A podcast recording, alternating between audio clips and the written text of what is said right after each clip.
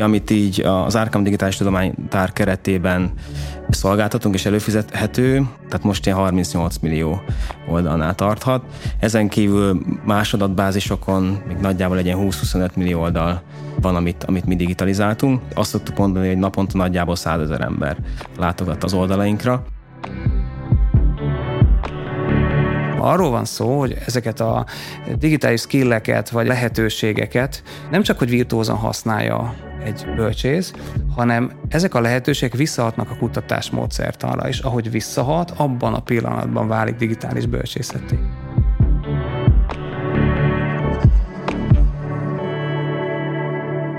Köszöntjük a Glossa Bölcsészettudományi Kutatóközpont podcast sorozatának hallgatóit. Szinte már elcsépelt frázis, hogy kevés olyan nemzet van, amely ennyire gazdag és sokrétű zenei hagyatékkal rendelkezik, mint mi. Bartók Béla például pont ezért nem tartotta szükségesnek a jazz meghonosítását, mert annyira sokszínű és gyönyörű a népzenei hagyományunk. Ugyanakkor napjainkban talán mégis érzékelhető egyfajta távolságtartás a népzenével szemben, sokszor egy városi szubkultúra része vagy egy táncházas csoport erős közösségi élménye. A mai adásban tehát arról beszélgettünk, hogy hogyan viszonyulunk a népzenéhez, hogy áll most a népzenekutatás, hogyan rendeződnek ezek online archívumokba, és egyáltalán mi köt össze egy zenekutatót és egy programozót. A vendégeink ezúttal Bolya Mátyás zenész, zeneszerző, a Zenetudományi Intézet kutatója, a Zene Akadémia docense, valamint Biszak Előd, az Árkánum ügyvezető tulajdonosa, közös projektjük pedig a Zenetudományi Intézet hangarchívuma és a fotótárának fejlesztése. Az adás szerkesztői Szilágyi Adrián és Szilágyi is volt. Népzenével kezdenénk, hogy gyakran ilyen egydimenziós tulajdonságokkal ruházzák fel a népzenét, mint ősi, eredeti, igaz, autentikus, természetes, tiszta.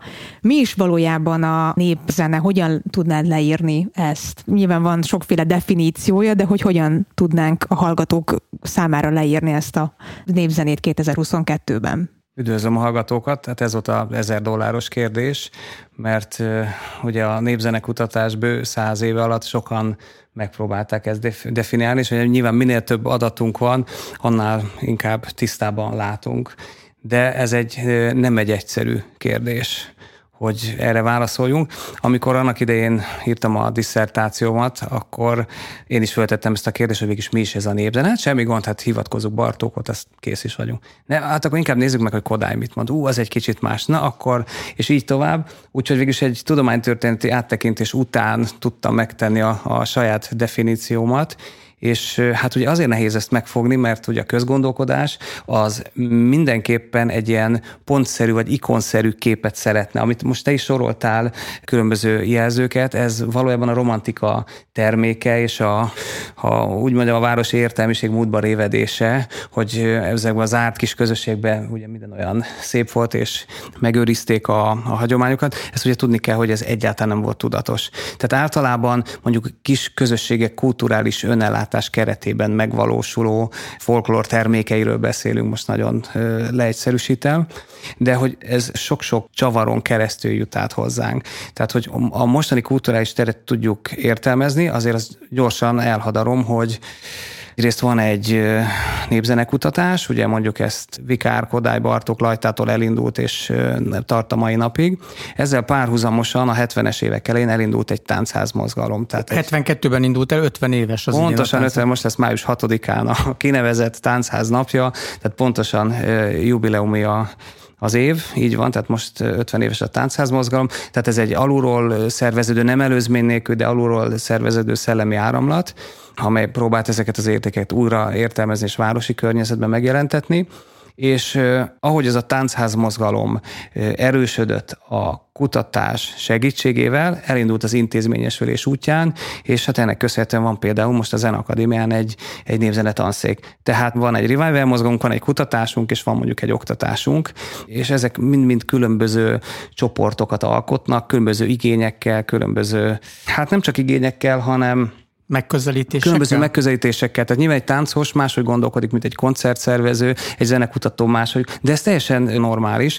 Tehát, hogy a népművészeti termékek piacán sok-sok szereplő van, és ezt hát nem könnyű összeegyeztetni, és ezért bármiket megkérdezzük, hogy a népzenéről mit gondol, mást fog mondani, és más lesz a, a végeredmény, vagy más hangsúlyokkal fogja mondani. Azért nagyon fontos egy ilyen adatbázis, mert egy ilyen adatbázis az nem gondolkodik. Fönt van, mindenki eléri, és mindenki a saját belátása, illetve saját igényei, vagy kutató, vagy egy óvónéni, aki holnap tanítani fog egy gyerekdalt. Tehát ezerféle felfogás van, és ezerféle felhasználás, és ezért hatalmas lehetőség azt gondolom egy ilyen adatbázis építés, hogy nem a klasszikus tudományos munka, hiszen írunk egy tanulmányt, akkor az nyilván annak a szakmának szól, annak a szabály szerint adjuk elő.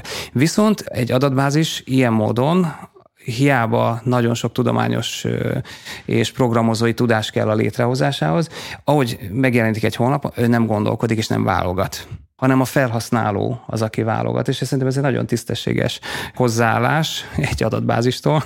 meg ettől. Tehát ez egy újfajta digitális publikációs kultúrát indít el, ezt a sok-sok területet egy ugyanúgy tudja támogatni. Most itt a pillanat, hogy, hogy megszólítsuk elődöt, és igazából kicsit így bizonytalan is vagyok ebben a tekintetben, mert hogy azért azt visszakérdeznék még azzal kapcsolatban, hogy említetted a revival meg a táncház mozgalmat, ez mennyiben hatott vissza a kutatásra, mennyiben másképp közelítették meg a kutatók esetleg azok, akik például a revival mozgalomból jöttek, és aztán kutatóká váltak. Van-e valamilyen határvonal, amit meg lehet határozni? És aztán majd áttérünk arra is, hogy miért beszélgetünk most az adatbázisról. Az biztos, hogy aki el is játsza a zenét, az egy más típusú tapasztalattal is áll ehhez a dologhoz. Tehát az úgynevezett, mondjuk az a 20. századi kutatóideál az, az azért eléggé megváltozott mára. Nagyon sokféle zene elérhető, illetve az adatok, irodalmak, kutatási eredmények hatalmas mennyiségben állnak rendelkezésre és kattintásra.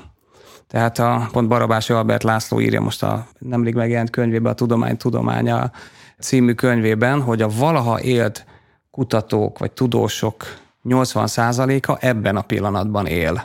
Na most, ha ezt összevetjük ahhoz, hogy mondjuk milyen munkakörülmények között kell dolgozni egy Bartók Bélának, és mondjuk nekünk kutatóknak ma, akkor ugye egy egész más a helyzet, és ez tényleg ilyen adatbázisok által segített áttekintési lehetőséggel egyszerűen lehetetlen. Én azt látom különben, hogy az eredmények határterületeken várhatók. Határterület az is, hogyha egy kutató zenél is ne adj Isten az egyetemi szférában is ott van, mondjuk ez pont én vagyok, de az is, hogyha különböző tudományterületek találkoznak, ez pedig az a találkozás, amit mondjuk előddel találkozunk, és nagyon fontos, hogy határterületi emberek jelenjenek meg, mert hogy itt, itt lesznek eredmények, ebben biztos vagyok.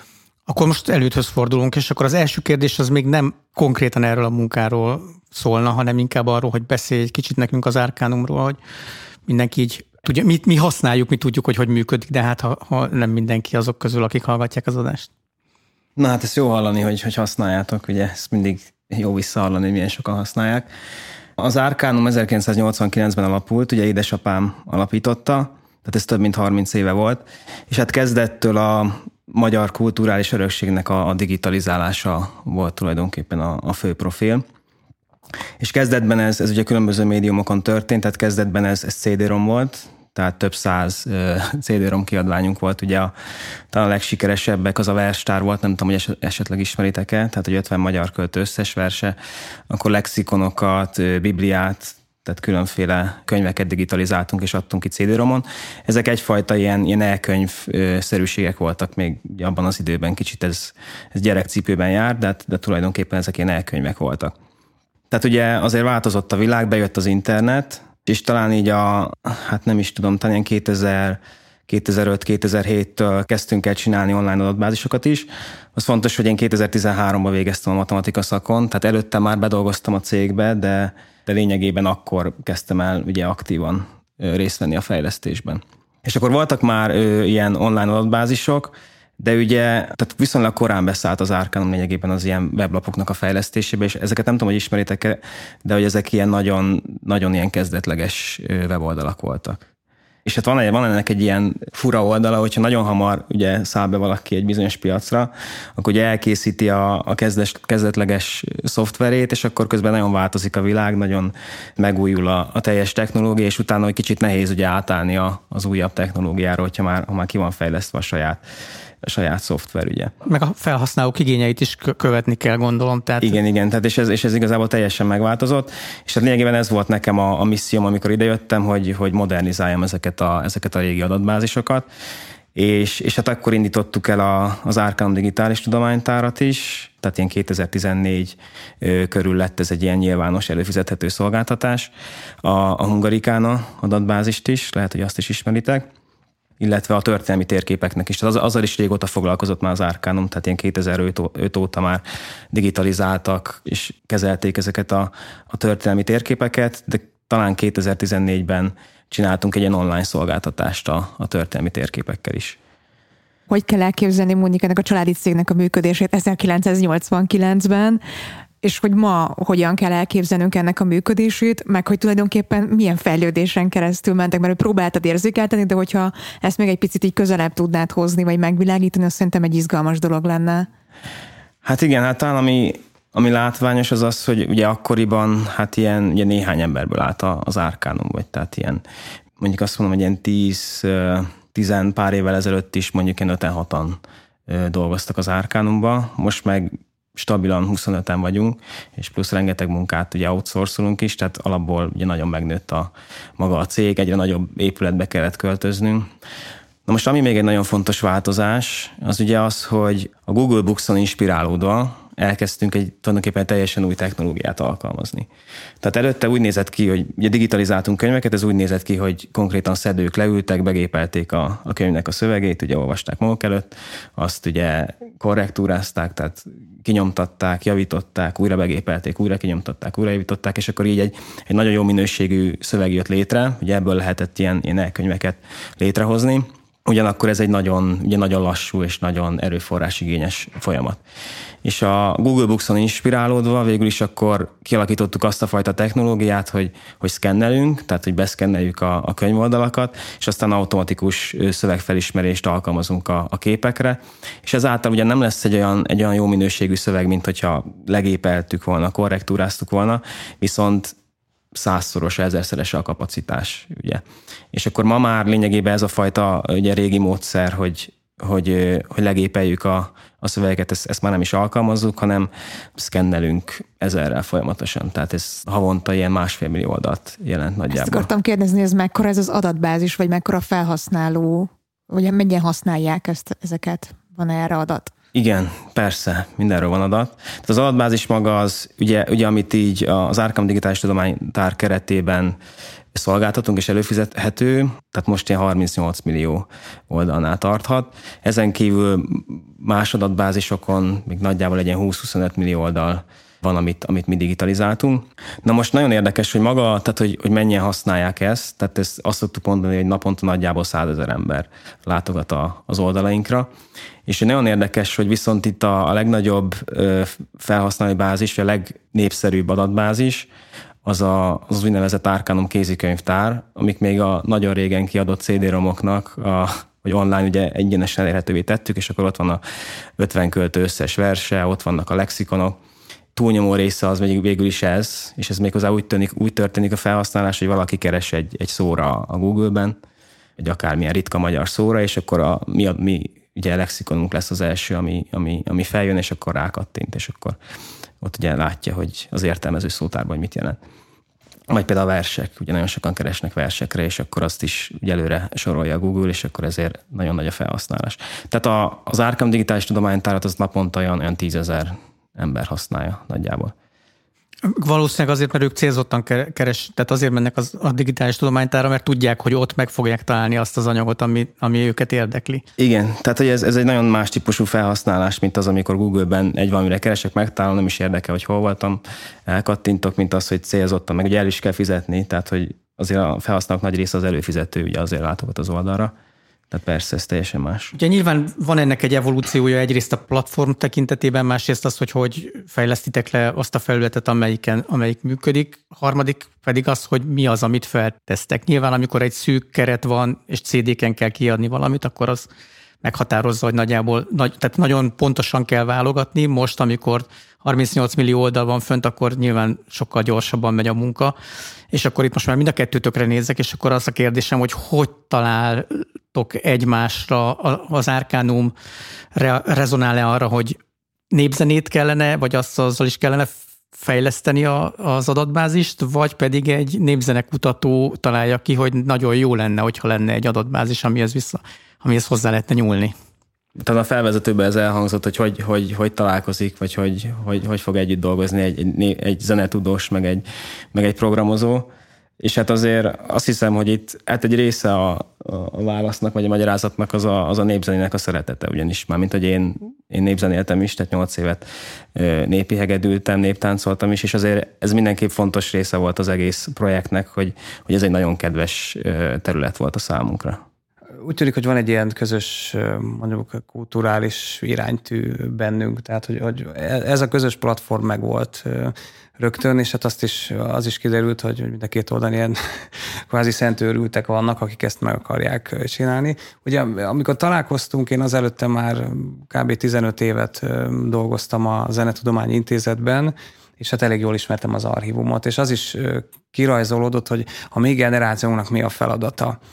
Mert ugye pontosan itt az analóg világ és a digitális világ határán állunk, tehát egyfajta tolmácsként kell dolgoznunk a két területen, és hát ez, ez rengeteg szakmai kérdést felvet, ugye mind az analóg oldalon, mind a digitális oldalon, illetve egy csomó, ezt akkor még nem tudtam, de egy csomó érzelmi kérdést is felvet mert onnantól kezdve, hát ezt előd ezt nagyon jól ismeri, tehát hogyha valamit betöltünk egy adatbázisba, akkor ott kiderülnek mindenféle. Tehát az a legalaposabb analóg revíziónak felel meg, mert hogy egy, egy, egy ilyen adatbázis cég az nagyon kellemetlen kérdéseket tud feltenni, leginkább az, hogy hol van valami.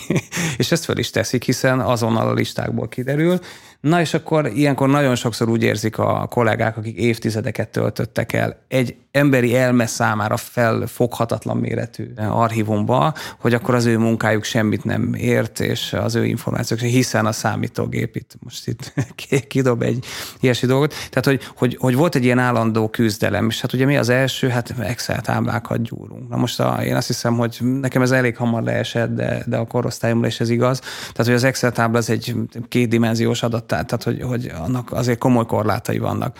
És onnantól kezdve, hogy mi egy folklóriánséget le akarunk írni, ami egy nagyon komplex dolog, akkor egyszerűen nem elég egy Excel tábla, és csak magas hiba százalékkal lehet bele rögzíteni, és nagyon lassan, és nagyon sok idő alatt. Tehát, hogy, hogy muszáj adatbázis eszközöket használni, optimalizálni az adatokat, tisztítani, és ami a legnagyobb paradigmaváltás, hogy ezt valahogy közreadni. Ugye látjuk, hogy a, a digitális publikációs szokások ugye teljesen megváltoztak. Tehát eddig ugye könyv és tanulmányban gondolkodtunk mindig is, vagy ennek a digitális verzióban, de az hogy mindenképpen egy lezárt valami.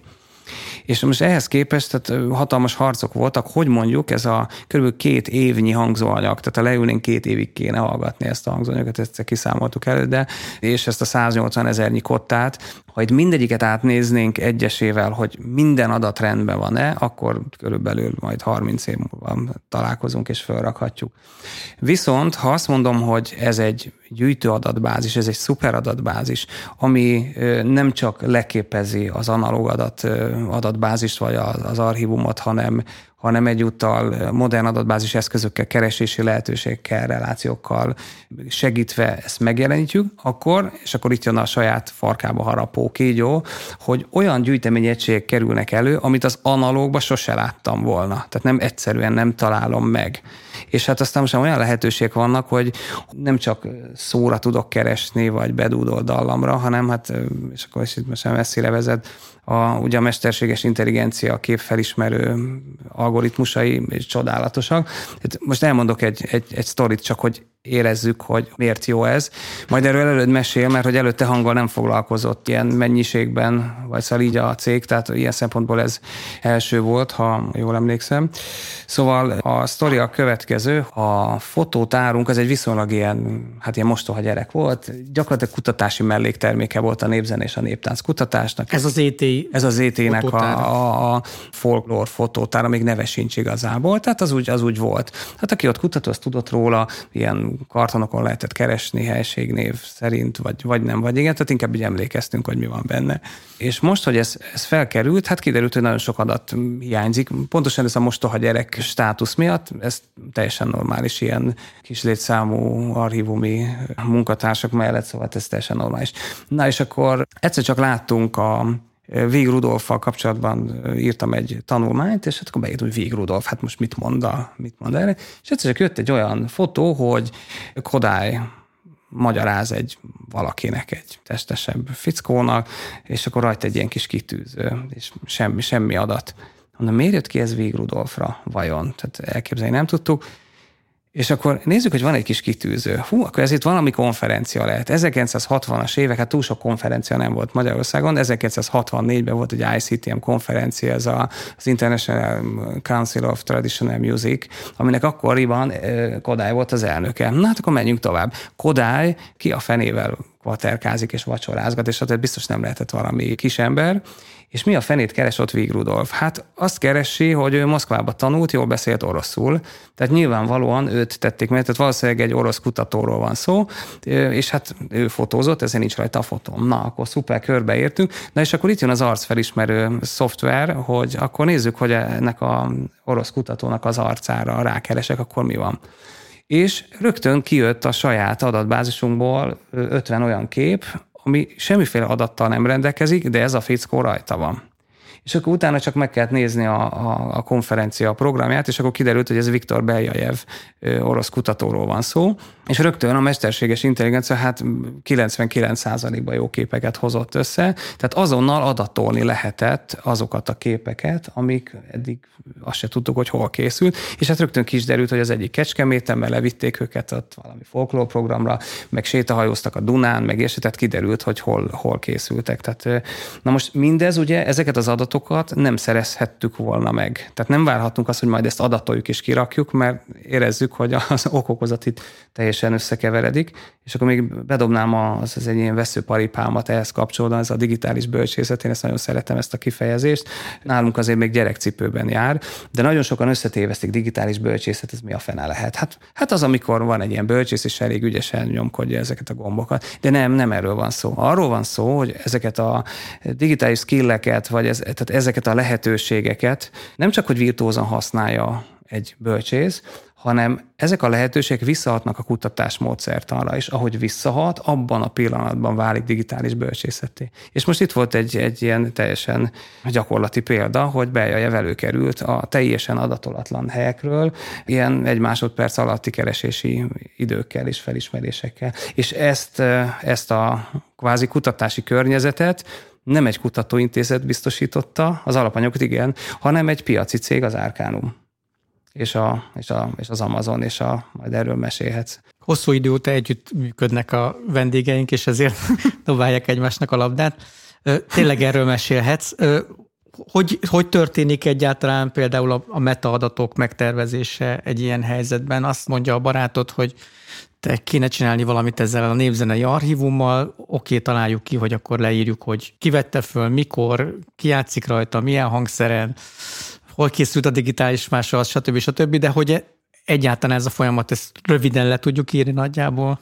Tehát ez az árkánom nem tesz hozzá, úgymond adatot. Tehát ugye ez nyilván ezek jönnek, mert ezeket hát nem is lehetne utólag tulajdonképpen leírni, hogy hol gyűjtötték, ki gyűjtötte, ki szerepel rajta. Tehát ezt az adott helyzetben írták le, ugye azok, akik gyűjtötték, és ezt és lényegében ezt gyűjtötték össze a, a Mátyásék már, amikor, amikor jöttek hozzánk. Tehát ugye ezekben az Excel táblákban már ezek le voltak írva tulajdonképpen.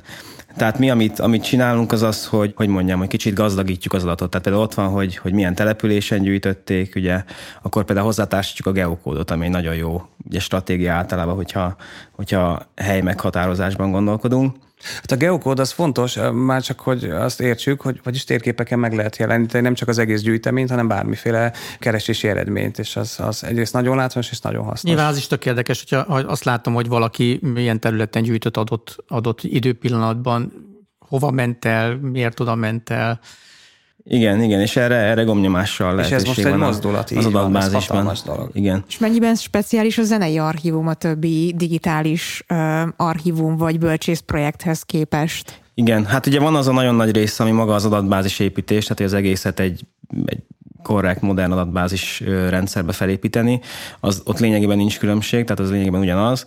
Akkor maga ez a, ez a geokódolás, meg általában a, a térképen való elhelyezés, ez is olyan, amit minden olyan adattal, ami, ami helyhez köthető, mi mindig azonnal a térképhez kötjük. Ugye nagy múltra visszatekintő tapasztalataink vannak térképekkel, és meg amúgy személyesen is úgy látjuk, hogy, hogy minden sokkal értelmezhetőbb, meg sokkal megközelíthetőbb, hogyha, hogyha térképet társítunk mellé. Igen, tehát ez a része is, is lényegében teljesen azonos. Hát ami itt egy kicsit speciális volt, az maga, hát tulajdonképpen a lejátszónak ugye a, a kifejlesztése, tehát az, amikor rányom valaki, hogy, hogy meg akarja hallgatni azt, a, azt az adott dalt. Illetve még volt egy fontos dolog, ami maga, amit úgy nevezünk, hogy timecódolás. Tehát úgy néznek ki az adatok, hogy, hogy kazettákról lettek ugye digitalizálva, és akkor ilyen egy órás, vagy akár másfél órás ilyen, ilyen hangfájlok vannak. Viszont maguk a, a, a leírások azok meg mindig adott dallamhoz tartoznak. Tehát ez úgy néz ki, hogy egy kazettára ugye járták a vidéket, és akkor, és akkor felvették a, a különböző dalokat. És ez egy nagyon fontos ugye felhasználói szempontból, hogyha megtalál egy dalt, akkor rákattint, akkor azt minél gyorsabban ugye meg tudja hallgatni. És ugye ez például ez az adat nem állt rendelkezésünkre a, a, már ezekben az Excel táblákban, és akkor ez volt egy, egy nagyon hát jelentős munka, hogy, hogy akkor az összes dallamot hallgatni, beazonosítani, Hát ez volt egy ilyen nagyon speciális, és, és, és igazából egy nagyon nagy része a magának az adatbázis építésnek. Volt azért más is, ne hallgassd el. Az egyik az, hogy tehát ha úgy képzeljük, hogy majd jön a kutató, és akkor egy teljes metadat szerkezőt lerak, már ezt szeretném, hogy leprogramozzák. Hát ez nem teljesen így van. Két dolog. Az egyik az, hogy adatoptimalizálást végeztek. Tehát kiderült, hogy sok formátumban van jelen, hiányzik. Egy helységnév sokféleképpen, akkor az a helységnév egységes lett, modulárisan rögzítették, geokódot kapott, stb. Tehát ezek mind-mind ilyen láthatatlan munkák, de ez nagyon fontos. Illetve nagyon sok olyan beszélgetés volt, ami a, a metaadat struktúrának az optimalizása vagy racionalizálásáról szólt. Tehát én nyilván egy, egy, azt hiszem minden tudományág ez így működik, hogy elkezdünk leírni egy jelenséget, és akkor még egy oszlop, még egy oszlop, még egy leíró, még egy, és akkor eljutunk nem tudom 75-100 oszlopig, és akkor hú, de jó, ezt most jól leírtuk ezt a dolgot. Na most, amikor odaadtuk elődnek ezt a, a dolgot, hát ő teljesen jó értelemben érzelemmentesen azt mondta, hogy marha jó, de az utóbbi, mert az utolsó 10 oszlopban az, az olyan 0,1 százalékig van kitöltve, és nem nagyon nagyon, tehát nem lehetne egy megjegyzés mezőbe berakni valami kis prefixel, vagy valami ilyesmi. És akkor hát így szép lassan egyszerűen át kellett tekintenünk az egész eddigi zenefolklór adat rögzítésnek a, a történetét, és hogy mi releváns egyáltalán és, és azt is láttuk, hogy ilyen mennyiségnél, ha, ha túlságosan elaprózódunk, akkor meg is hal a projekt, tehát egyszerűen észszerűsíteni kell. És ebben rengeteg tapasztalatuk volt, én meg erre azt hiszem elég nyitott is voltam, és, és ennek köszönhető, hogy, hogy működik. De rengeteg kutatói döntés van e mögött, ami nyilván ezek a konzultációk alapján alakult ki. Például ez az egyik. Ezelőtt ugye hogy publikáltak népzenét? Hát jött egy szerkesztő, kiválogatta az értékes, vagy akkor abban a történelmi pillanatban értékesnek vélt hangokat, azt kivágták, azt CD-re írták, vagy DVD-romra, vagy bármire, vagy, vagy akár egy adatbázisba, hát mondjuk ehhez képest nem nevezném adatbázisnak, de mondjuk egy ilyen statikus, nem tudom, adat, digitál vagy online adattárba föltöltöttek hangokat. Na most ezt nem volt nehéz felmérni, hogyha ezt a mennyiséget mi szeretnénk fölvagdosni, vagyis a timecode-okra szükségünk van, és ezt fölvagdossuk, és egy zenetudóst megkérdezünk, hogy az most értékes, nem értékes, akkor hát olyan kb. 217 év alatt készült volna el a, a dolog. Tehát azt mondjuk, hogy rakjuk fel az egészet így, tehát a teljes szalagot, úgy, ahogy van, és akkor majd különböző ütemekben majd ezt finomítjuk. Teljesen más publikációs szemlélet, és akkor ugye fölrakjuk, és hát rengeteg hozadéka volt. Hát ez például egy kutatói döntés, hogy nem vagdossuk, hanem fölrakjuk egybe. Miért fontos ez? Egyrészt például a dalok közötti szövegek magyarázatok, bemutatkozás, az ott marad. Sőt, a sorrendiség is megmarad. Na most ez rögtön egy kis ajtó az interdisziplinaritás felé, mert tegyük fel, jön egy viselkedéskutató, jön egy néprajzos, jön egy tánckutató, jön egy bármi, azok, ez, ez mind-mind érdekes lehet számára. És az is érdekes, hogy ezt énekelt előbb, aztán ezt. A táncrendben ez volt előbb, aztán az volt. Ezek mind elvesznek, hogyha elkezdem szerkeszteni a, a dolgokat. És ugye az első verzióban nem volt még timecode. És ugye a timecode-nál itt megemlíteném azt a, azt a módszert is, adatgyűjtési módszert, ami egyre népszerűbb nyugaton, de talán már itt is, ez a crowdsourcing, a, nem tudom, ismerős ez a kifejezés. Tehát az a lényeg, hogy, hogy az nyilvánvaló, hogy a, az a kis számú népzenekutató csapat, aki létezik, az biztos, hogy, hogy nem fog nekiállni timecode nem is biztos, hogy az ő dolga, és nem is biztos, hogy meg fogja tudni csinálni ez a 217 éven belül, amit kiszámoltunk. És elég valószínű, hogy nem fogja tudni. Nem baj, kérdezzük meg az embereket. Na, na, na, na azt nem lehet, ugye rögtön az, de hát ehhez zenei végzettség, meg. És akkor kiderült, és ez is egy, ez is egy paradigmaváltás, hogy egy ilyen adatbázis építésnél, hogy azt mondjuk, hogy az adatbázis szakmunka és a tudományos szakmunka arányát, ezt meg, meg kell határozni. És itt voltak azért harcok, mert én azt mondtam, hogy szerintem a tudományos munka az 10% és az adatbázis munka az meg 90. És e, ez teljesen be is igazolódott a munkák során, mert ha van egy kotta, és azon van egy azonosító szám, és azt egy kezdősor alapján hozzá kell rakni egy dalhoz, ez nem kell zenésznek lenni. Eddig azt gondoltuk, hogy zenésznek lenni, de nem kell annak lenni, hanem ők rakják össze 97%-ban, és a 3 nem majd kérdezzenek minket. De nagyon fontos, hogy a 97 addig is legyen elérhető. Mert nem várnánk meg azt az 50 évet, vagy 200 évet.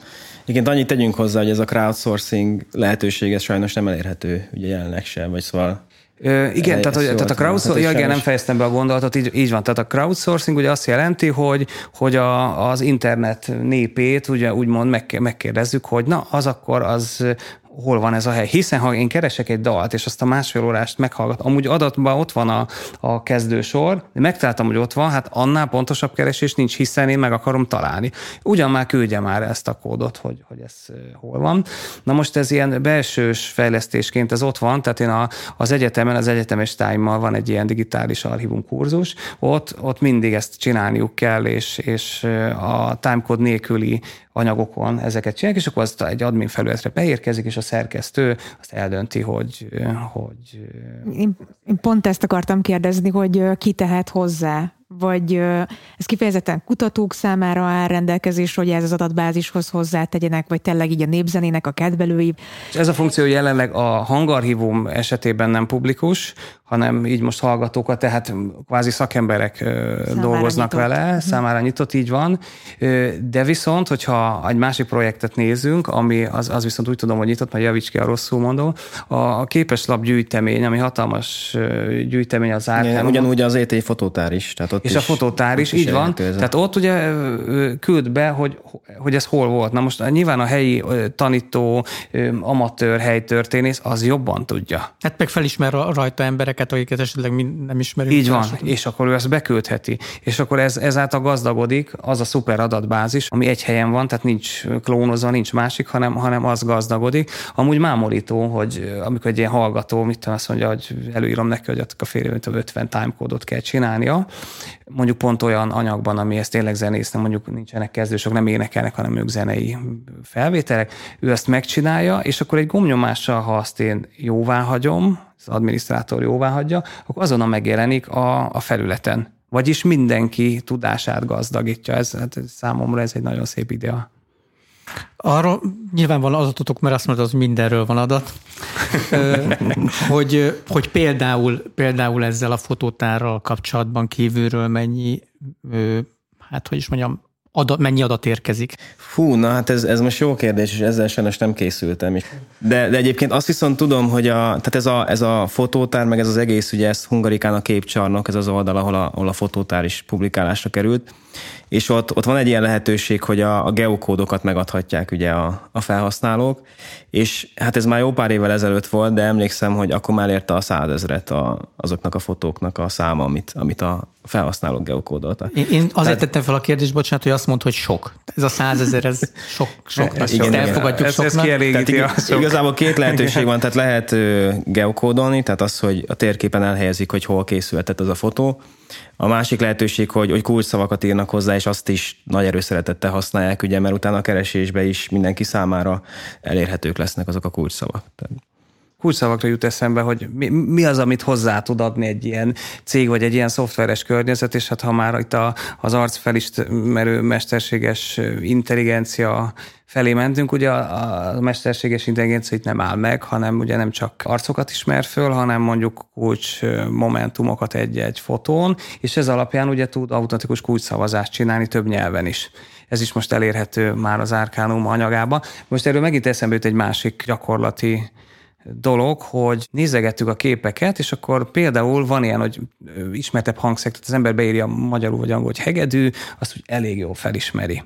És akkor mondom, hogy hát én mindegy, hát minden szerintem maga felé hajlik a keze, hát én szeretném a kobzot is megnézni. De hát mondom, biztos ezt nem tudja, hogy az micsoda. Nem lehet valami közel, mondom azt, hogy lant, és akkor angolul beírtam, hogy lut, azonnal hozta a lantszerű hangszereket, tehát volt, volt benne mandolin, volt benne, stb. és egyszer csak kobzot is láttam. Na mondom, ez hogy? ugye a leírásban nincs benne, tehát ezt abszolút ő találta. És nézem a gyűjtőt, nézem a, a, az időt, Kovácsik Katalin 2000-ben gyűjtötte ott ilyen délromán cigányoknál, és meg is találtam a, a hangfelvételeket, meg a videófelvételeket hozzá. Tehát előkerültek olyan gyűjtések, amiről nem is tudtunk. Úgy gondolkodunk, hogy egy Kovácsik Katalin ő cigány folklórral foglalkozott, nyilvánvalóan a tánccal is, a szokásokkal, stb., de, de biztos, hogy nem a hangszeres zenéről volt így híres. Sok ilyen felvétel van, de nem ez volt a fókusz. Miért lenne neki olyan? Nem is eszembe sem jut keresni ott. És ez a két perces keresgélés után találtunk egy olyan anyagot, hogy senki nem tudott róla. És már digitalizálva is volt maga a kis videófelvétele, tehát egyszerűen elérhető volt. Na de ha nem tudom, hogy hogy van, akkor, akkor, akkor nem találom. Nyilván ez azt is jelenti, hogy akkor ez az adatbázis, ez egy olyan felület, ahol a kutatást is már végezhetem. Tehát ez a terepem kvázi, nem, nem nekem, hanem hogy, hogy kialakul ez a helyzet, hogy egyszerűen terepé válik ez az adatbázis, és nem megyünk el Hát messzire, pontosan, hanem... kulcs, tehát ez kulcs gondolatot fogalmaztál meg, mert hogy, hogy ez már nem csak egy szolgáltatási felület, hanem egy, ez egy sokfunkciós szuperadatbázis, ha ez, a, ha ez egy jó kifejezés. Elő, nem tudom, szóval egy szuperadatbázis annyiból, hogy ugye minden egy ilyen nagy kalapba benne van, de hogy ugye ez egy szolgáltatási felület kifelé egy archívumi munkaeszköz befelé, hiszen az archívumi nyilvántartást is megoldja, illetve egy digitális kutatási környezet együtt. Tehát kutató, archívumi munkás is ezt használja. Hát valamikor kérdezték tőlem, hogy, hát, hogy, hogy az, az, az Excel tábla, ami, ami, ami volt, ugye hagyományok, ami még a nem tudom milyen kinek a gépén volt az a legutolsó verzió, ami és akkor mindig azt kell mondanom, hogy nem létezik már Excel tábla. Annak idén abból kezdtünk el előddel dolgozni, de azóta annyi adatoptimalizálás, annyi új összekötés, link és, és minden történt, hogy már nincsen. De nem is tudjuk leképezni egy kétdimenziós adattáblával, hiszen ez egy sokdimenziós adatbázis lett, Úgyhogy nincsen, hanem a kutatás és az adatolás jelenlegi állapota az az eti.hungarikana.hu oldalon található meg. Ha ma beleírok valamit, akkor is. Tehát ez a lehető legfrissebb. Nincsen. Vagyis ez egy kutatási segédanyag, arról nem is beszélve, hogy most már itt a negyedik fejlesztési ütemben vannak hozzáférési jogosultságok. Tehát ugye vannak a, laikusok, akik ugye egyszerűen kívülről nézhetik, hát rengeteg dolgot elérnek, ugye, amit, amit is és akkor van egy kutatói jogosultság, ami viszont a nem publikus felvételek és jegyzőkönyveket is látja, és akkor van egy harmadik, aki, aki meg konkrétan dolgozik benne, tehát admin jogokkal javít és ilyesmi. Szóval, hogy, hogy hihetetlen lehetőségek, úgyhogy ez egy sokfunkciós felület, digitális felület lett világosan látszódik, hogy ez egy ilyen nagyon jó, rendszerező, kereshető, sokak számára adott lehetőség, de én azt a momentumát ragadnám meg, hogy te, mint kutatóként hogyan használod. Van, van-e most egy ilyen aktuális kutatási kérdésed, amire választ keresel ebben a, az archívumban, és ezt főképpen azért is kérdezném, mert két fotótáras példát mondtál, de mint zenetudós hogyan használod, vagy, vagy ugye itt elhangzott az is, hogy, hogy dallamok vannak, ritmusok, szövegek, szóval erre hogyan tudod használni ezt az adatbázist, vagy a te saját kutatási kérdésedhez hogyan használod ezt a archívumot? Uh-huh. Igen, ez, egy, ez meg a következő lépés, ez a, ez a jövő mert ugye azt látjuk, hogy a képfelismerés az elég jól működik, és hát akkor mit csináljunk a hangokkal. Tehát engem nagyon érdekel az a népdalok rendszerezése, vagy egy, egy, egyetlen dallamrendezés, és hát azt látjuk, hogy akár Bartókot, vagy Dobszait, vagy bárkit említek, ezek hihetetlen nagy gondolkodók voltak, akiknek gyakorlatilag a fejükbe volt ez a, ez a dallamvilág, és tudták tipizálni, és dallamtípusokat létrehozni. És akkor hát kérdés, hogy akkor most vajon ők jól gondolták-e ezt, és minden ízében jól, jó, jó ez az elképzelés, ahogy csoportosították ezt a, ezeket a népdalokat, vagy pedig esetleg lehetne benne keresni. Most egy kicsit előre ugrunk hogy fantáziában, hogy mi lenne, hogyha ugyanúgy, hogy betűket keresünk, vagy betűket beírva, kifejezéseket keresünk, mi van, hogyha egy dallamfrázist szeretnék keresni? Hát miért ne? Hogy, hogyan adom be ezt a, a gépnek ezt a dallam frázist? Hát mondjuk eléneklem, elfütyülöm, elmutogatom, beírom esetleg egy öt vonalra? Hát simán persze.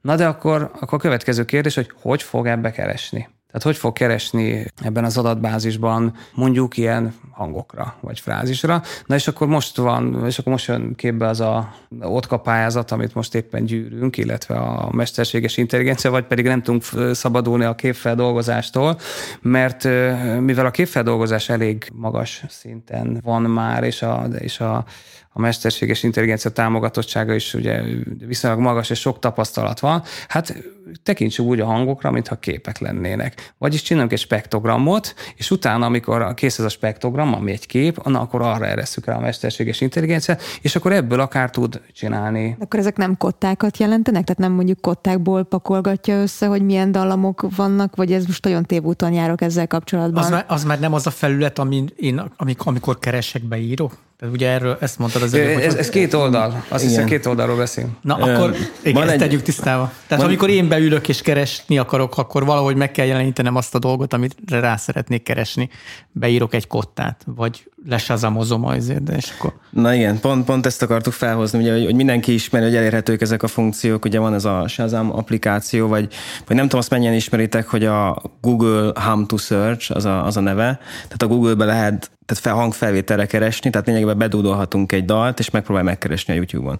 És egyébként ilyen meglepően jól működik a dolog, meg meglepően adott a technológia a háttérben. És most lényegében erről beszélünk, hogy amellett, hogy, hogy ott van az a szöveges kereső, ahol beírhatunk ugye kulcsszavakat, amellett legyen egy, egy, egy lényegében egy gomb, hogy, hogy én hangfelvételt szeretnék, vagy pedig feléneklem, hogy, hogy mit szeretnék, feléneklem, és akkor az alapján keresi ki a, a dallamokat az adatbázisból. Hát ez egy, hát nem tudom, ezekre a népdalokra szerintem egy ilyen hatalmas dolog lenne, hogyha ezt, ezt meg tudnánk oldani. Ugye ez ö, sok kérdést felvet, mert ugye az a kérdés, hogy maga a, a kutatói szubjektivitás, ez, ez fontos-e, milyen szinten kell bevonni.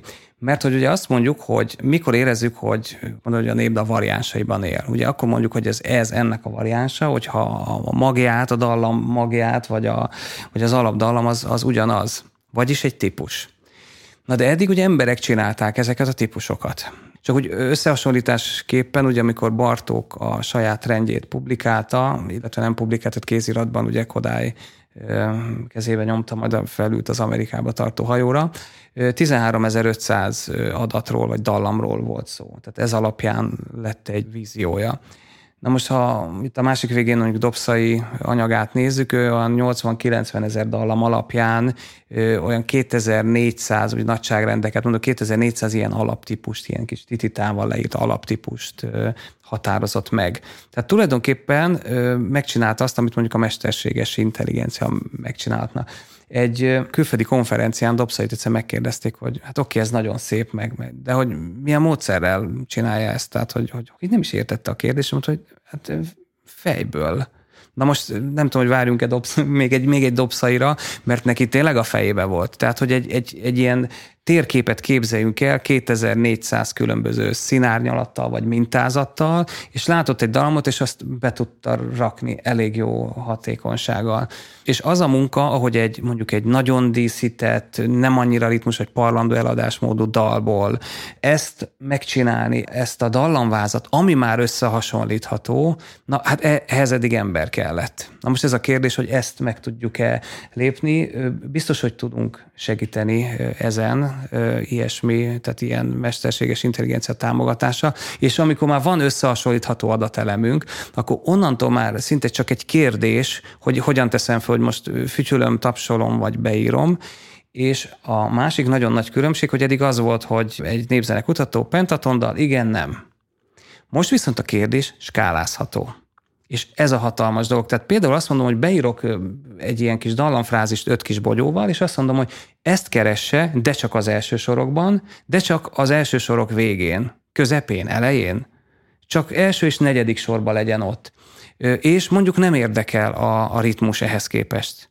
Vagy a ritmus 20%-ban érdekel, a dallam meg 100%-ban. Tehát, hogy skálázhatóvá válik a kérdés feltevés, ez olyan, mint egy összetett keresés mondjuk a, a szavaknál.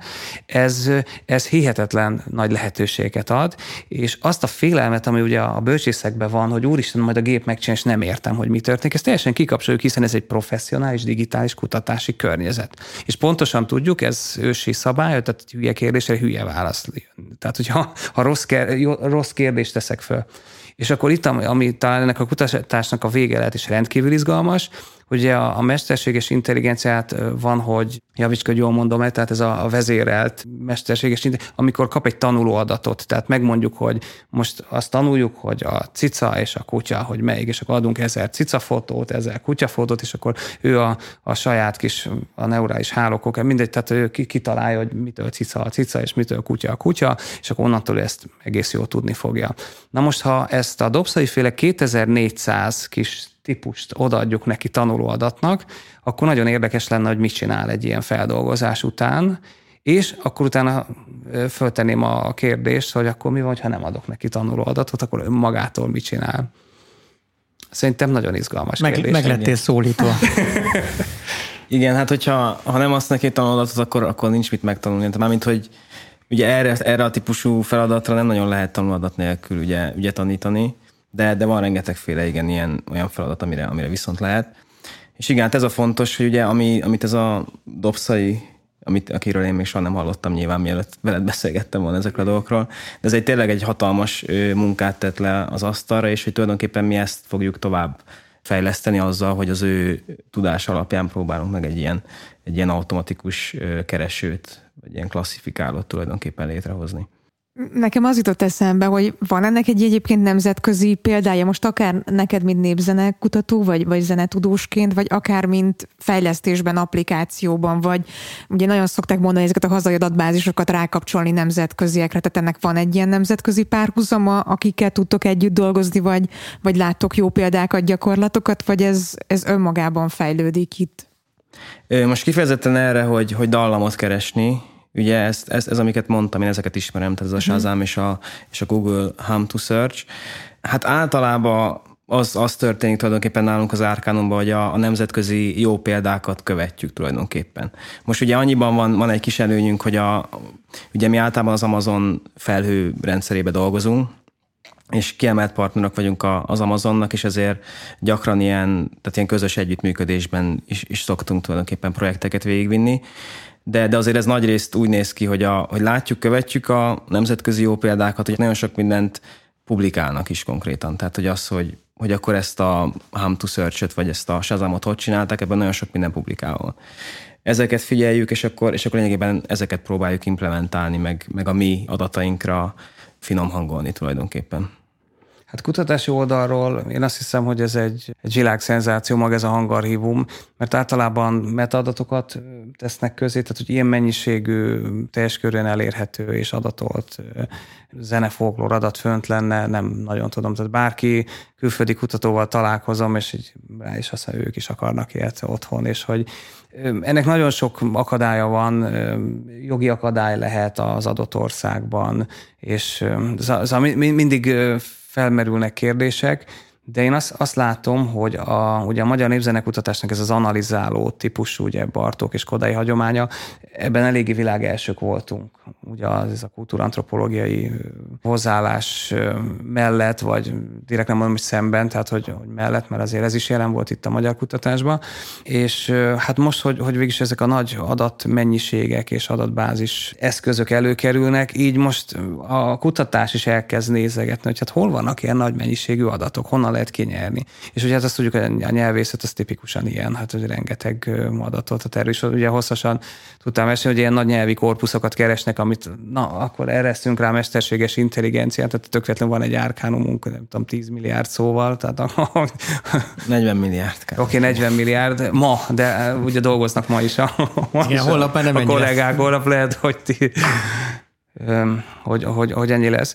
Úgyhogy részeredmények vannak. Például az, hogy mondjuk egy kéziratból csináljunk egy kottát. Tehát most, hogy az egyik oldalról néztük, hogy a hangból legyen valami digitális kottaváz, és akkor abban tudjunk keresni. Ugye a másik oldalról, hogy, hogy rengeteg kéziratos lejegyzésünk van. Na és akkor abból hogy csinálunk dallamvázat? Hiszen az, az a sok-sok generációs népzene kutató saját értelmezése nagyon értékes dolog, hogy hát, hogy, hogy csinálunk ebből. Na most Például az, hogy kotta felismerő programok, ilyenek vannak, de leginkább nyomtatott kottára.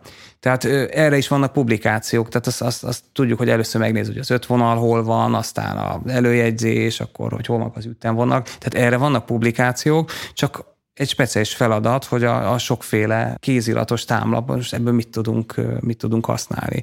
Tehát mindig az, hogy elemek ugye megjelennek, képességek megjelennek, akár számítási kapacitásban, akár algoritmusokban, de ezt mindig azért a helyi viszonyokra kell alkalmazni, meg hát úgy kell összerakni.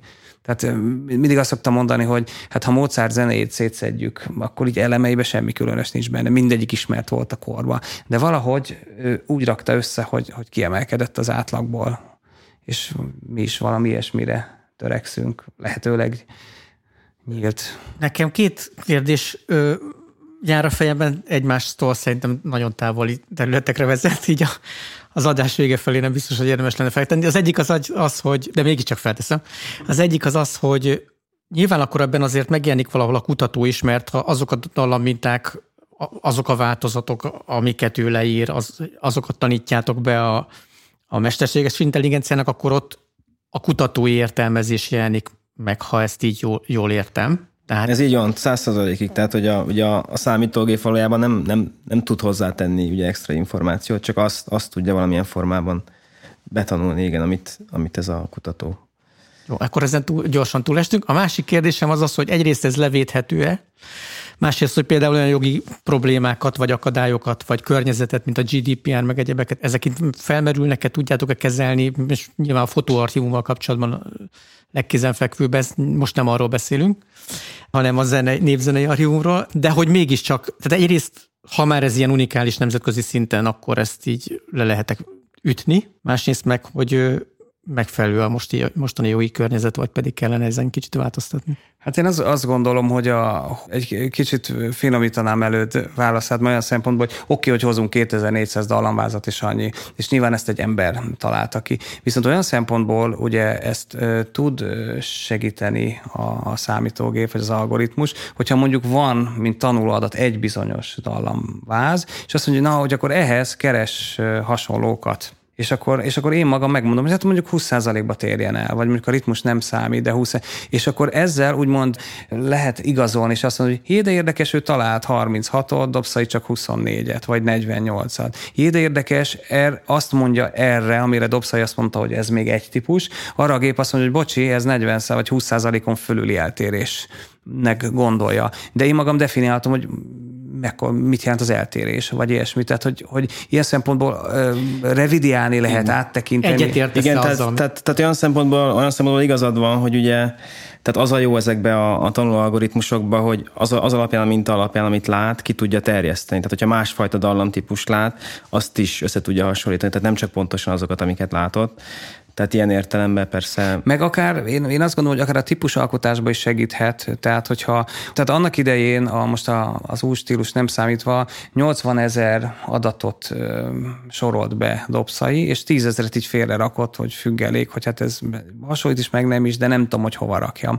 Hát ez nagyon izgalmas lenne ezt a 10 ezer dallamot megmutatni ennek a tanulóadatnak, hogy ő mit mond erre hogy be tudja rakni, vagy azt mondja, hogy egészen különböző, vagy... vagy és a... akkor lesz, aki kiabál, és azt mondja, hogy na most megint a gép fogja eldönteni, és nem az ember. De nem, mert megmutatom, és aztán és mondhatja ő is, és ráadásul ugye az, az a szép ebben, hogy ez egy nyílt digitális kutatást támogató, tehát én mondom meg, és amikor azt mondom, hogy jó, nézzük meg, ha azt mondom, hogy a ritmus nem fontos, akkor ennyi találat van. Ha fontos, 20%, akkor ennyi találat van. Amúgy meg nézzük meg az eltérést, és akkor mindig be, nyilván bejön a szubjektum, viszont egy olyan... Hát megint az, amiről beszéltünk már, hogy ez egy kutatói fel, kutatási felület, egy kutatási Persze. terep, ahol lehet ahol, ahol lehet értelmezni az adatokat. És Persze, csak hogy, csak hogy még sose volt ilyen eszköz a kezünkbe.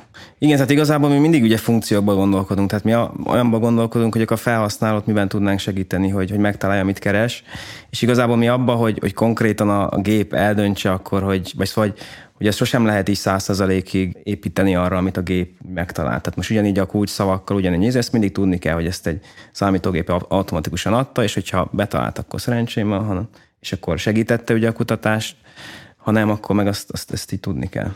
Különben a kérdés volt itt, hogy hogyan keresünk benne. És ez nagyon érdekes szemléletváltás látható, a, hogy hogy épít egy adatbázist egy tudós, meg mondjuk az Arcanum, hogy épít adatbázist. Ez nekem nagyon szembeszökő volt a, a keresés.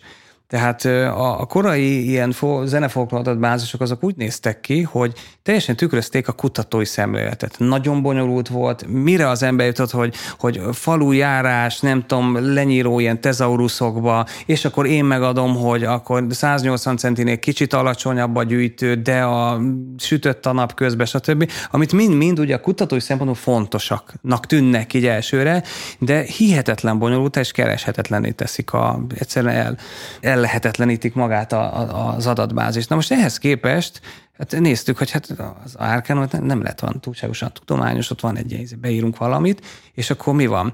Mit csinál? Tehát az adatbázis, ott is van mögötte gondolat, de nem, nem az én koncepciómat tolja a kereső arcába, hanem fel kéne, hogy mi van nekem hatalmas különbség. Persze ő tudja, hogy mik azok, amik relevánsak, tehát, hogy mondjuk tíz évekre van, vagy az húsz éve, nem is tudom, de tíz évekre van felbontva, vagy például pontosan tudja az adatbázis építés, hogy az, az releváns, hogy van-e hangfelvétel hozzá, vagy nincs. Van-e kotta, vagy nincs. Ezeket be lehet építeni. De alapvetően, ha beírom azt, hogy mit konkoly, akkor kiírja, hogy gyerekek, van 4500, ahol a gyűjtőnket hívják így, van száz darab, ahol a kezdősorban van, és öt darab, amit az adat közül. Na most akkor azonnal látom, hogy ebből mi a releváns ebből. Hát nyilván van egy ilyen gyűjtőnk, Konkoly elemére gondoltam most éppen, és, és akkor látjuk, hogy mi a releváns. És mindezt mondom, ilyen tized másodperces keresési időkkel teszi. Tehát, hogy ez egy nagyon, ez egy nagyon új dolog, és akkor így azért tudunk. És ugye azért zenei leíró adatok is vannak benne, kadenciák, szótak, számok, ilyesmik, tehát az arra is lehet keresni. Tehát múltkor például az egyik hallgató mondta, hogy hú, hát neki kéne a Somogyból valamilyen ilyen régi stílusú dallamok és hát hogy hogy keressen rá, hát nincs ilyen gomb, hogy régisztus. Mondom, jó, de a sorvégi kadenciáknak a, a mintázata az be van írva, úgyhogy írd be, hogy, hogy somogy, és, és akkor ugye azt tudjuk a, a népzene elméleti tanulmányokból, hogy, hogy mik a legtipikusabb régisztusú kadenciák, azt írd be, és azonnal ott volt 500 régisztusú népdal Somogyból, és ez, és ez hatalmas. Na most a, a kérdésed második részére térve ez a, a GDPR, Hát ugye egyrészt ugye azt látjuk, hogy egyre liberalizálódó jogkörnyezetben kell dolgoznunk, ez az egyik. A másik pedig, hogy a munkákat és a, és a technológia fejlődését és a, azt, azt, azt a jog mindig lemaradva követi. Egyszerűen nem tudja követni. Tehát ha én most holnap kimegyek egy koncertre, és a mobiltelefonommal streamelem a, 5 másodpercig azt a produkciót, akkor ugye ott van ott az előadónak joga, akkor vannak rajta még emberek, azok közszereplők, nem közszereplők, az a zene jogdíjas, nem jogdíjas, engedélyezték, nem engedélyezték, tehát hogy egyszerűen nincs vége, tehát hogy olyan eszközeink és lehetőségünk lettek, hogy ezt nagyon nehéz úgymond kordában tartani. Ha pedig azt nézzük, hogy volt-e engedély bármi, és meg az egész Bartóki életművet mondjuk azt így kidobhatnánk, mert azt hiszem egy nénitől, vagy senkivel nem iratott alá adatvédelmi Én nem kekeszkedni akartam e- ezzel kapcsolatban, hanem tényleg kíváncsi vagyok a környezetre, illetve azt ne felejtsük a kérdésemnek azt a részét, hogy, hogy levédhető-e ez a dolog, lehet-e akár nemzetközi szinten tekinteni egy ilyen kezdőpontnak, és ebből építkezni, és akkor nézzek Hú, az hát elődre. Ez, ez, egy, ez egy nagyon kérdés, hát én még életemben nem védettem le semmit, és egyébként általában ez a, a tapasztalata, vagy legalábbis a programozói szférában meg ezt hallom, hogy ott, ott nem annyira jellemző, hogy, hogy levédetnék ezeket az algoritmusokat. Ugye azt is látjuk, hogy a, a Google is, az Amazon, a Facebook a, ezeket a modelleket, meg ezeket a programokat lényegében open source, hát nem minden természetesen, de nagyon sok mindent open source ö, környezetbe kiajánl az egész világnak. Tehát szerintem itt, ami, ami igazán érték, az, az maga az adat. Én, én, ezt, én ezt így látom. Tehát az a, az a fejlesztő, fejlesztő környezet, amiben épül, persze az is, meg hát én csinálom nyilván tehát közel áll hozzám, meg de, de itt azért az igazi, igazi érték az az adat. Na de nem lenne látható, hogyha az nem lenne. Szóval nyilván, nyilván szerzőjogok vannak, ezek mind-mind, de magán a fejlesztői környezeten is, magán az adaton, amit körve, közé teszünk, és közben ugye meg az MTA a tulajdon. Tehát, hogy, hogy itt, itt nagyon sokféle jog képződik. Meg, meg egy nagyon fontos bonyolult. dolog, bocsánat, még azt akartam elmondani, hogy, hogy az egész nyílt forráskodó eszközökre épül. Tehát ez a másik, ami miatt hogy tulajdonképpen hát nem is biztos, hogy le lehetne védeni, mert lehet, hogy nagyon sok ilyen nyílt forráskodó eszköznek az van ugye a, a kitételében, hogy csak akkor csinálhatod, hogyha, tehát, hogy azt már nem tudod levédetni utána. Hát egy, egy ilyen része van, ami az árkámnak a keresője, amit, amit tulajdonképpen mi nem adunk ki, meg nem ilyen értelemben nincs levédetve, de viszont, viszont azt őrizzük. Én azt hiszem, egy kicsit nagyobb kontextusban lehet ezt értelmezni, tehát hogy nem magát a programot vagy a, a közvetített dolgot, hanem, hanem a kultúra közvetítésnek a, a, ezt a modelljét esetleg. Tehát, hogy, hogy, hogy valami ilyenben lehet gondolkodni, az biztos, hogy, hogy ez unikális a, a világban. Tehát, hogy ennyire összetett, ennyire gyorsan kereshető és jól összekapcsolható kultúrás adatbázisok legyenek. Én ezt azt látom, hogy azért unikális. Kis részek vannak, de hogy ilyen nagy mennyiségben, ilyen sok dolog elérhető, ez, ez, ez unikális. Tehát, hogy inkább ez modellje lehet annak, hogy, hogy ezeket a kultúrelemeket közé tegyük. Ugye azt látjuk, hogy a társadalom is változik. Tehát egyszerűen elvárás az, hogy látható legyen az állami pénzből, milyen kutatások vannak. Ez teljesen jogos, csak ezt azt hiszem a saját bőrünkön is érezzük, hogy ez egyre inkább előkerül. És kell tudnunk mondani, hogy na ez, ez és ez. Hát és a másik pedig az, hogy azt is egyre inkább a bőrünkön érezzük, hogy akkor látható valami, hogyha a neten van. Tehát, hogy én hát kiadok igen. ebből egy könyvet, hiába jelenik meg a könyv maga egy netes felületen, a, tudom én, a kiadó honlapján, annak a tartalmának kellene a neten lennie, hogy akár a diákjaim például az egyetemen úgy érezzék, hogy ez egy, ez egy hozzáférhető anyag. Egész egyszerűen, aki tanít az egyetemen, azt látja, hogy azt óra közben előveszik a telefont, és megnézik, és ellenőrzik azt, amit, amit mondok. És nyilván, hogyha hivatkozok bármilyen forrás, vagy a, akkor ha megvan a neten, akkor az hozzáférhető, elfogadják, stb. stb. Egy könyvet nem biztos, hogy elővesznek. És a, még egy záró gondot a GDPR, az nem, nem kötegedésnek vettem egyáltalán. Én akartam Csak, csak hozzátennék egy, egy kis sztorit. Néhány év ezelőtt megjelent az intézetben egy, mindegy valahonnan korm, kormányzattól, hogy hát oké, okay, hát hogy ezek az adatbázisok, hogy hát hogy GDPR, tehát milyen adatokat teszünk ki, tehát hogy ott látható, és hát hogy ez, és gyakorlatilag igazából le kéne venni minden, szinte mindent, mert hogy, hogy ilyen jog, olyan személyiség is, stb. És akkor egy héttel később jött egy küldöttség egy kis erdélyi faluból, akik kíváncsiak voltak, hogy milyen énekes, zenésztől és táncostól vannak gyűjtések a zenetől. Miért? Még nem voltak arkánumos adatbázisok, tehát ilyen sokkal kisebb adatbázisok. Hát azért, mert a falu büszke ezekre az emberekre, szeretnének egy emléktáblát csinálni, és azt oda a, a műfáz falára kirakni. Magyarul a helyi közösség büszke ezekre az emberekre, és úgy gondolják, hogy érték ez, amit milyen jó, hogy megőrzött ez az intézmény. Na most, hogyha cinikus vagyok, akkor ez volt, hogy nem rakhatják ki GDPR szempontból. Tehát, hogy a, a saját közösség önazonosságához és értékeléséhez, értékítés fontos ez, a, fontos ez a dolog, de jelenleg szerintem a következő történik, hogy egy ilyen adatbázis sokkal-sokkal többet hoz a kulturális szereplőknek, mint amennyi probléma lehetne vele. Én most itt le, lekopogom, de nyilván, hogyha valami probléma van, akkor a jogsértő állapotot kötelesek vagyunk megszüntetni. Én nem tudom, volt-e már ilyen, szerintem még nem volt már. Jó négy éve működik az adat adatbázis, elég sokan használják naponta. Szerintem ez egy jó jel, szóval hasznosul. Akkor a záró mondat csak az lehet, ami a felvezetőben is elhangzott, hogy gyümölcsöző egy programozó és egy zenekutatónak a találkozása, úgyhogy köszönjük szépen a beszélgetést. Köszönjük.